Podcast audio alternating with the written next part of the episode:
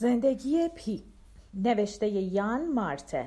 ترجمه گیتا گرکانی. نشر علم گوینده دینا کاویانی. قسمت دوم. بخش اول تورنتو و پوندیچری. رنج هایم مرا غمگین و افسرده به جای گذاشتند. تحصیلات دانشگاهی و عبادت مدام و همراه با تفکر آهسته مرا به زندگی برگرداند. به عبادتم که به نظر برخی از مردم عجیب است ادامه دادم. یک سال بعد از دبیرستان به دانشگاه تورنتو رفتم و دو مدرک لیسانس گرفتم. مدارک من در رشته های علوم دینی و جانورشناسی بود. پایان نامه در سال چهارم برای علوم دینی در مورد صورتهای خاصی از نظریه های نظام عالم هستی از دیدگاه آیزاک لوریار سافتی کابالیست بزرگ قرن شانزدهم بود. پایان نامه جانورشناسی هم به تحلیل عملکرد قده تیروئید در تنبل سه انگشتی اختصاص داشت. تنبل را برای این انتخاب کردم که شیوه رفتارش آرام ملایم در خود فرو رفته به روح متشنجم آرامش میبخشید. تنبل ها دو انگشتی و سه انگشتی نام دارند. این نامگذاری بر اساس پنجه های دست حیوان انجام گرفته. هرچند که پنجه های دست همه تنبل ها سه انگشت دارند. یک تابستان شانس بزرگی آوردم و توانستم تنبل سه انگشتی را در جنگل های استوایی اینسیتو در برزیل مورد مطالعه قرار دهم. این موجود بسیار فریبنده است. تنها عادت واقعی او راحت طلبی است. در روز تقریبا حدود 20 ساعت میخوابد یا استراحت می‌کند. افراد گروه ما برای مطالعه بر روی رفتار هنگام خواب پنج تنبل سنگشتی که در اوایل غروب به خواب رفته بودند پنج ظرف پلاستیکی قرمز پر از آب را روی سرهای آنها قرار دادند. صبح روز بعد هنوز ظرف ها سر جایشان بودند و آب داخل آنها از حشرات پر شده بود. تنبل موقع غروب آفتاب از همیشه پرکارتر است باید کلمه پرکار را اینجا برای آسوده ترین حالت ممکن به کار برد حیوان با سر و ته قرار گرفتن خاص خود و با سرعتی که به زحمت به 400 متر در ساعت می رسد بر شاخه درختی حرکت می کند. روی زمین برای رسیدن به درخت دیگر با سرعت 250 متر در ساعت میخزد. در صورت برانگیخته شدن 440 بار از چیتای تحریک شده آهسته تر حرکت می کند. اگر برانگیخته نشود ساعتی پنج متر جلو می رود. تنبل سه در مورد جهان بیرون چیز زیادی نمی داند. در مقیاس دو تا ده در صورتی که دو نشان دهنده کندی غیر معمول و ده نشانه تیزهوشی باشد بیب 1962 برای حس زائقه، لامسه، بینایی و شنوایی تنبل عدد دو و برای حس شامش عدد سه را قائل شده است. اگر در محیط طبیعی به یک تنبل سنگشتی برخورد کنید باید دو یا سه بار به او سقلمه بزنید تا بیدار شود. و تازه آن موقع هم خوابالود به هر طرف نگاه می کند جز به سوی شما.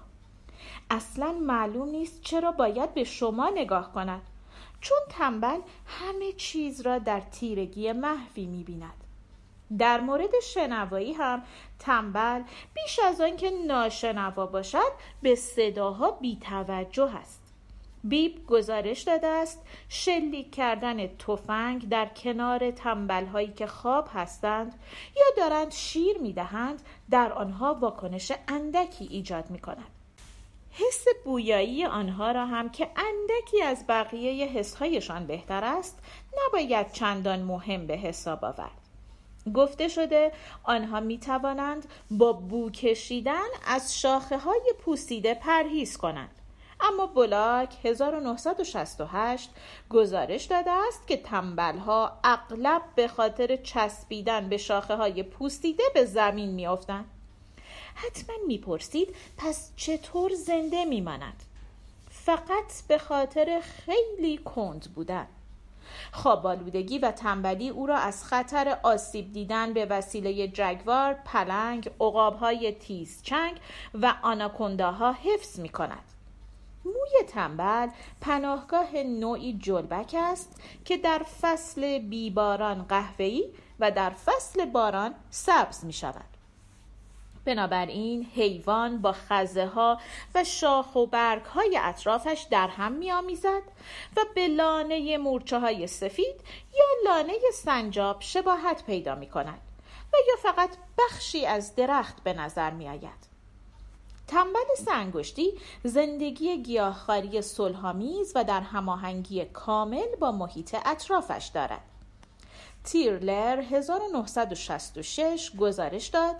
لبخند ملایمی همیشه بر لبهایش هست.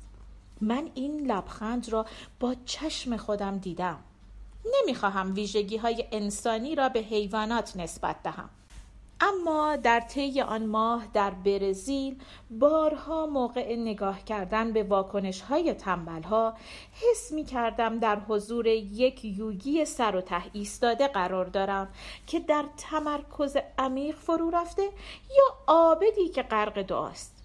یعنی موجودات دانایی که زندگی های به شدت تخیل برانگیز آنها از حدود بررسی علمی من خارج است. گاهی رشته های تحصیلیم را در هم می آمیختم.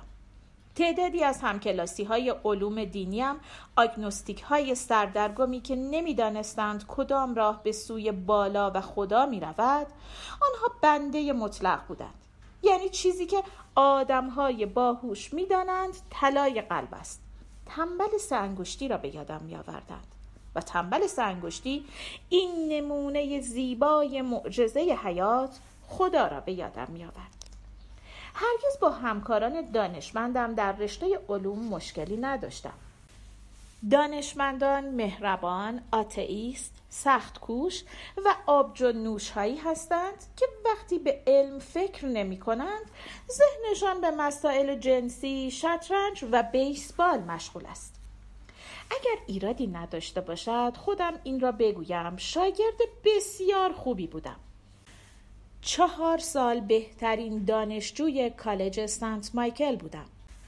برنده تمام جوایز دانشجویی گروه آموزشی جانورشناسی شدم. جایزه نگرفتنم از گروه علوم دینی دلیل ساده ای داشت.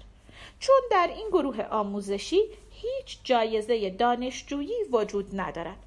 همه می‌دانیم جوایز آموزش های مذهبی در دست فناپذیران نیست. اگر به خاطر وجود یک پسر صورتی رنگ گوشتخار با گردنی مثل تنه درخت و سرخوشی غیرقابل تحملش نبود از فرماندار مدال عمومی دانشگاهی یعنی بالاترین جایزه قبل از فارغ و تحصیلی دانشگاه تورنتو را هم دریافت می کردم. این افتخاری است که فقط نصیب تعداد کمی از کانادایی های برجسته می شود. هنوز این شکست کمی برایم دردناک است. وقتی در زندگی خیلی رنج برده باشید هر درد اضافه‌ای در آن واحد هم غیر قابل تحمل و هم ناچیز است. زندگی من مثل یک نقاشی یادآور مرگ در هنر اروپایی است. همیشه جمجمه پوزخند به لبی کنارم است تا مسخره بودن جاه طلبی انسانی را به یادم بیاورد. برای این جمجمه شکلک در میآورم. به آن نگاه می کنم و می گویم طرفت را عوضی گرفته ای. شاید تو به زندگی اعتقاد نداشته باشی اما من هم به مرگ اعتقاد ندارم. برو دنبال کارت. جمجمه پوزخند می‌زند و از همیشه نزدیکتر میآید. اما من از این کار تعجب نمی کنم دلیل اینکه مرگ انقدر خودش را به زندگی میچسباند نیاز زیست شناسی نیست بلکه از روی حسادت است. زندگی آنقدر زیباست که مرگ عاشق آن شده است. عشقی حسادت آمیز و مالکانه که بر هرچه بتواند چنگ میاندازد. اما زندگی به راحتی فراموش می کند و کنار می کشد فقط یکی دو چیز کم اهمیت را به جا می گذارد و اندوه چیزی نیست جز سایه ابری گذران. پسر صورتی مورد توجه کمیته کمک هزینه تحصیلی رودرز هم قرار گرفت. من او را دوست دارم و امیدوارم دورانی که در آکسفورد میگذراند برایش تجربه با ارزشی باشد. اگر لکشمی الهه ثروت روزی از سر مهر به من توجه کند در فهرست شهرهایی که می‌خواهم قبل از مرگ ببینم آکسفورد مقام پنجم را دارد. شهرهای قبل از آن مکه، واراناسی، بیت المقدس و پاریس هستند. در مورد زندگی کاریم حرفی برای گفتن ندارم. جز اینکه کراوات مثل یک حلقه کمند است و اگر آن را وارونه کنید همین هم خواهد بود. با این حال اگر مردی مواظب نباشد این وسیله او را به دار خواهد آویخت. من عاشق کانادا هستم. برای گرمای هند، غذا، مارمولک های خانگی روی دیوارها، فیلم های موزیکال، گاوهای سرگردان در خیابانها، قارقار کلاقها و حتی خبرهای بازی های کریکت دلم تنگ می شود. اما عاشق کانادا هستم. اینجا کشوری عالی است که خیلی سرد است و ساکنانی مهربان و باهوش دارد که موهایشان بد آرایش شده است. به هر حال اگر به شهرم پندیچری برگردم در آنجا هیچ چیزی ندارم ریچارد پارکر هنوز با من مانده است. هرگز او را فراموش نخواهم کرد. می شود بگویم دلم برایش تنگ شده. اینطور است. هنوز او را در رویاهایم می بینم آنها بیشتر کابوس هستند اما کابوس هایی که رنگی از عشق دارد این از عجایب دل آدمی است. هنوز نمی‌فهمم چطور توانست آنقدر راحت مرا رها کند. بدون هیچ خداحافظی. بی آنکه یک بار به پشت سر نگاهی بیاندازد.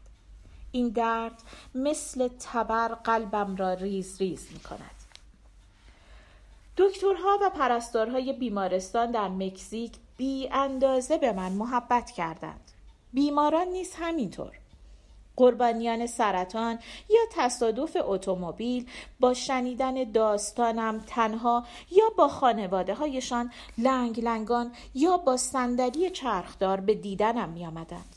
هرچند هیچ کدام از آنها انگلیسی نمی‌دانستند و من هم اسپانیایی بلد نبودم. به من لبخند می زدند. با من دست می دادند. به سرم دست نوازش می کشیدند و روی تختم غذا و لباس هدیه میگذاشتند مرا به طرز غیر قابل کنترلی به خنده یا گریه میانداختند در عرض چند روز توانستم بایستم و حتی با وجود تهوع، سرگیجه و ضعف عمومی دو سه قدم راه بروم. آزمایش خون نشان داد دچار کمخونی شدم و در بدنم سطح سودیوم خیلی بالا و میزان پتاسیم خیلی پایین است. بدنم آب را نگه می داشت و پاهایم به طرز هولناکی ورم کرده بود. مثل این بود که یک جفت پای فیل را به بدنم پیوند زدند. ادرارم زرد تیرهی بود که به قهوهی می‌زد بعد از یک هفته یا بیشتر می توانستم تقریبا عادی راه بروم و کفش بپوشم بدون اینکه بند آن را ببندم. پوستم بهبود پیدا کرد. اگرچه هنوز جای زخمها روی شانه ها و پشتم باقی است. نخستین بار که شیر آبی را باز کردم از فوران با سر و صدای بیش از حد و افراطی آن چنان یک خوردم که تعادلم را از دست دادم. پاهایم زیر بدنم خم شد و در آغوش پرستاری از هوش رفتم. اولین بار که در کانادا به یک رستوران هندی رفتم با دست غذا خوردم. پیش خدمت با عیبجویی به من نگاه کرد و گفت تازه از کشتی پیاده شده ای اینطور نیست؟ رنگم پرید.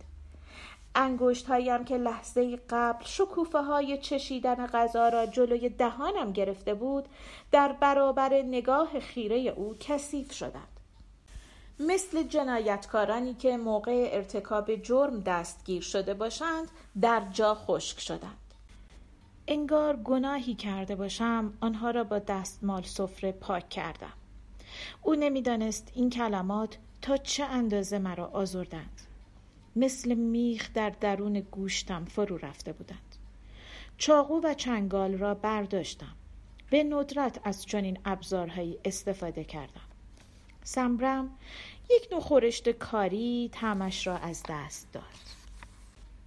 دو او در اسکاربورو زندگی می کند مردی کوچک اندام و لاغر است که قدش از پنجاه و پنج فوت تجاوز نمی کند نباید بیش از چهل سال داشته باشد. چهرش به رنگ خوشایند قهوه است. در هوای ملایم پاییزی برای آمدن سر میز شام یک نیمتنه بزرگ و زمستانی پوست با یک کلاه لب پوستی پوشیده. چهره گویا دارد. آرام حرف می‌زند و دستهایش به سرعت حرکت می کند معرفی در کار نیست و یک راست می رود سر اصل مطلب. سه. اسم یک استخر را روی من گذاشتند. عجیب این بود که پدر و مادرم هرگز پا به آب نگذاشته بودند. یکی از اولین آشنایان کاری پدرم فرانسیس آدیرو باسامی بود. او به دوست خانوادگی تبدیل شد من او را ماماجی می نمیدم ماما به زبان تامیل یعنی امو و جی پسفندی است که در هند برای نشان دادن احترام و محبت به کار می رود. ماماجی در دوران جوانی خود مدتها پیش از تولد من قهرمان شنا بود. قهرمان شنای تمام جنوب هند. او در تمام زندگیش به این مقام قهرمانی اهمیت می‌داد.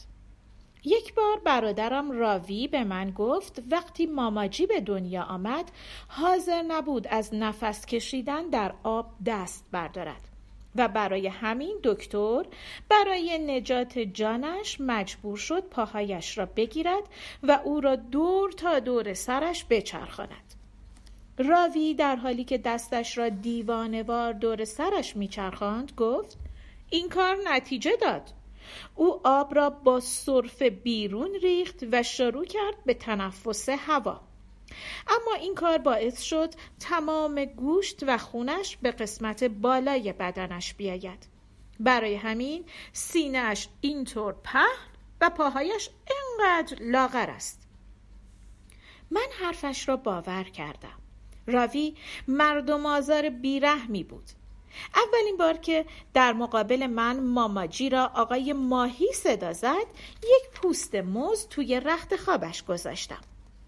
ماماجی حتی در شست سالگی وقتی کمی خمیده شده بود و نیروی جاذبه عمر طولانی گوشتش را آویزان کرده بود هر روز صبح در استخر آشرام آروبیندو طول استخر را سی بار شنا می کرد او سعی کرد به والدینم شنا یاد بدهد.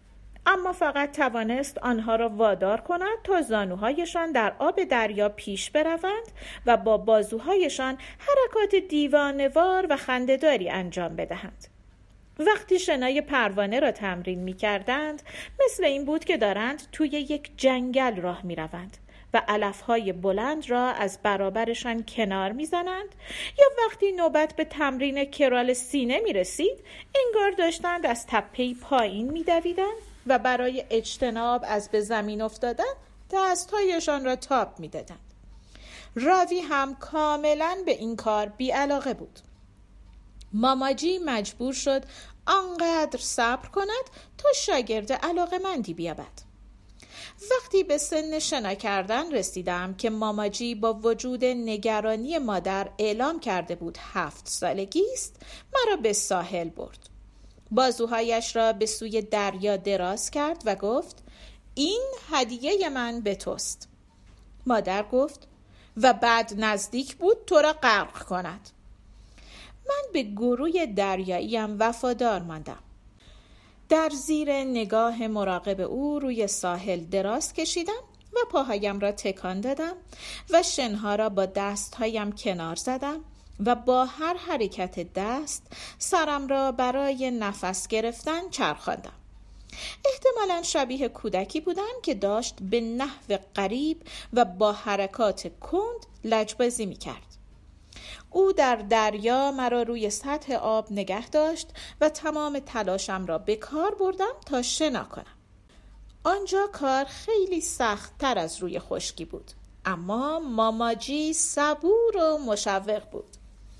وقتی حس کرد به اندازه کافی پیشرفت کرده ام به خنده ها و فریادها دویدن ها و آب پاشیدن ها به انواج سبزابی و سطح پر از حباب دریا پشت کردیم و به سراغ فضای مستطیل شکل و سکون رسمی و پرداخت ورودیه در استخر آشرام رفتیم. در دوران کودکی هم هفته ای سه بار دوشنبه چهارشنبه و جمعه صبح زود با او به آنجا می رفتم. آین منظم یک کرال سینه خوب را به جا می آوردم. از لباس کندن و برهنه شدن این پیرمرد باوقار در کنارم خاطرات زنده ای دارم. وقتی هر کدام از لباسهایش را با نظم بیرون می آورد بدنش آهسته پدیدار می شد. در پایان با حرکت ملایمی یک لباس شنای عالی وارداتی آبرویش را نجات می‌داد. صاف می ایستاد و آمده بود. در این رفتار نوعی سادگی حماسی وجود داشت. دستورات شنا که در وقت خود به تمرینات شنا تبدیل می شد خسته کننده بود. اما این هم عمیقا لذت بخش بود که بتوانی آنقدر راحتتر و سریعتر حرکت کنی. تا آنکه عملا هیپنوتیزم شوی و آبی که از راهاب میریزد برایت به مایعی سبک تبدیل شود. این من بودم که با لذتی گناهالود به اشاره امواج نیرومندی که در هم می شکستند و به شکل موجهای فروتن پرکشش در می آمدند یعنی همان کمندهای نرمی که پسر بچه های مشتاق هندی را به دام میاندازند به سوی دریا برگشتم. وقتی حدود سیزده سال داشتم هدیه تولدم به ماماجی دو طول کامل شنای پروانه درست و حسابی بود. در آخر چنان خسته شده بودم که به زحمت توانستم برایش دست تکان بدهم. به جز شنا کردن درباره آن حرف هم زده می‌شد. پدر عاشق حرف زدن در این مورد بود.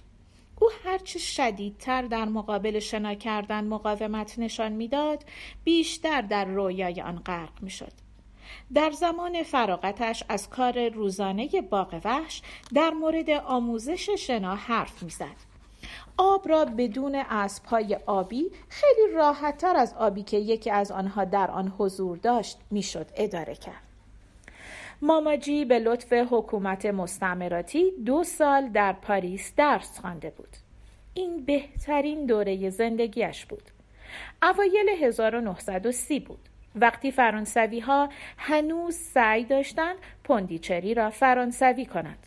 همانطور که انگلیسی ها تلاش می کردند بقیه هند را انگلیسی کنند. درست یادم نیست ماماجی چه درسی خوانده بود. فکر می کنم چیزی مربوط به تجارت بود.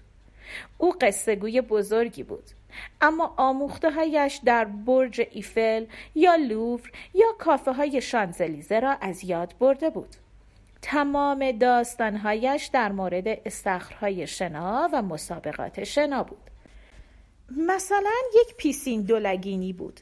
قدیمی ترین استخر شهر که تاریخ تأسیس آن به 1796 می رسید قایقی روباز که کنار کوادورسای لنگر انداخته بود و محل انجام مسابقات شنای المپیک 1900 بود.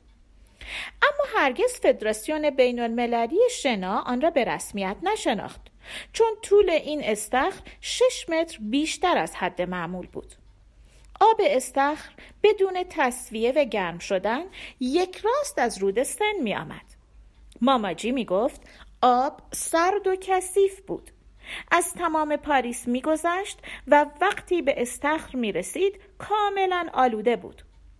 بعد هم آدمهای توی استخر آن را به کلی چندشاور می کردند. در اثبات ادعایش نجواهای توطعه آمیزی با ذکر جزئیات تکان دهنده انجام می‌داد و ما را مطمئن می کرد فرانسوی ها در نظافت فردی معیارهای خیلی پایینی دارند. دلگینی به اندازه کافی بد بود. پیسین رویال یک آبریزگاه عمومی دیگر روی سن از آن هم بدتر بود. دست کم در دلگینی ماهی های مرده را با توری بیرون می آوردند. اما به هر حال یک استخر المپیک یک استخر المپیک است و شکوهی فناناپذیر دارد. با آنکه دلگینی یک چاه مستراح بود ماماجی از آن با لبخندی از سر علاقه حرف می‌زد در استخرهای شتو لندن، یا بولوار دولگار وضع بهتر بود. آنها استخرهای سرپوشیده‌ای بودند که سقف داشتند. استخرهای داخل خشکی تمام سال باز بودند. آب آنها از موتورهای بخار کارخانه‌ای در آن نزدیکی تأمین می‌شد و برای همین تمیزتر و گرمتر بود. اما این استخرها هم کمی کثیف و زیادی شلوغ بودند. ماماجی میخندید. روی آب آنقدر خوردریز و آب دهان شناور بود که احساس می‌کردم دارم بین ستاره ماهی ها شنا می‌کنم. استخرای آبه لوروروله بوتوکل روشن مدرن و وسیع بودند و آب آنها از چاه های آرتزیان تعمین می‌شد. آنها نمونه هایی از برتری استخرهای شهری بودند. البته پیسین دو تورل هم بود. استخر المپیک بزرگ دیگر شهر که در طول دومین دوره بازی های پاریس در 1924 افتتاح شد. استخرهای متعدد دیگری هم بودند. اما از نظر ماماجی هیچ استخری از نظر شکوه و جلال به پای پیسین مولیتور نمی رسید. این استخر گل سرسبد شکوه آبی پاریس و در واقع تمام جهان بود استخری بود که شنا کردن در آن برای خدایان هم لذت بخش بود. مولیتور بهترین باشگاه شنای مسابقه پاریس بود. دو استخر داشت سرپوشیده و در هوای باز که هر دو از نظر بزرگی به اقیانوس های کوچکی شباهت داشتند. استخر سرپوشیدش همیشه دو مسیر داشت که مخصوص شناگرانی بود که می‌خواستند در طول استخر شنا کنند. آبش چنان پاک و تمیز بود که می توانستید با آن قهوه صبحتان را درست کنید. رختکنهای چوبی به رنگهای آبی و سفید در دو طبقه گرداگرد استخر قرار داشتند. می توانستید به پایین نگاه کنید و همه کس و همه چیز را ببینید. کارگرهایی که در رختکنها را به نشانه اشغال بودند با گچ علامت گذاری می کردند پیرمردهایی لنگ بودند که با وجود بدخلقی رفتار دوستانه ای داشتند هرگز از هیچ میزان فریاد یا مسخرگی براشفته نمی شدند. در حمام ها آب گرم و آرام بخشی در جریان بود. یک حمام سونا و یک اتاق ورزش داشت. استخر هوای باز زمستان به میدان اسکیت تبدیل می شد. یک بار، یک کافتریا، یک سطح بزرگ آفتابگیر و حتی دو ساحل کوچک با شنهای واقعی داشت. هر ذره از کاشی ها، برنج ها و چوب ها برق می‌زد. آنجا اینطوری بود، آنجا اینطوری. این تنها استخری بود که باعث می شد ماماجی ساکت شود و خاطراتش تا آن دور دورها برود. ماماجی به یاد می آورد پدر رویا می‌دید. به این ترتیب بود که عاقبت سه سال بعد از راوی هنگام پا گذاشتن به این جهان به عنوان خوشامدگویی از طرف خانواده چنین نام گرفتم. پیسین مولیتور پیتل. Thank you.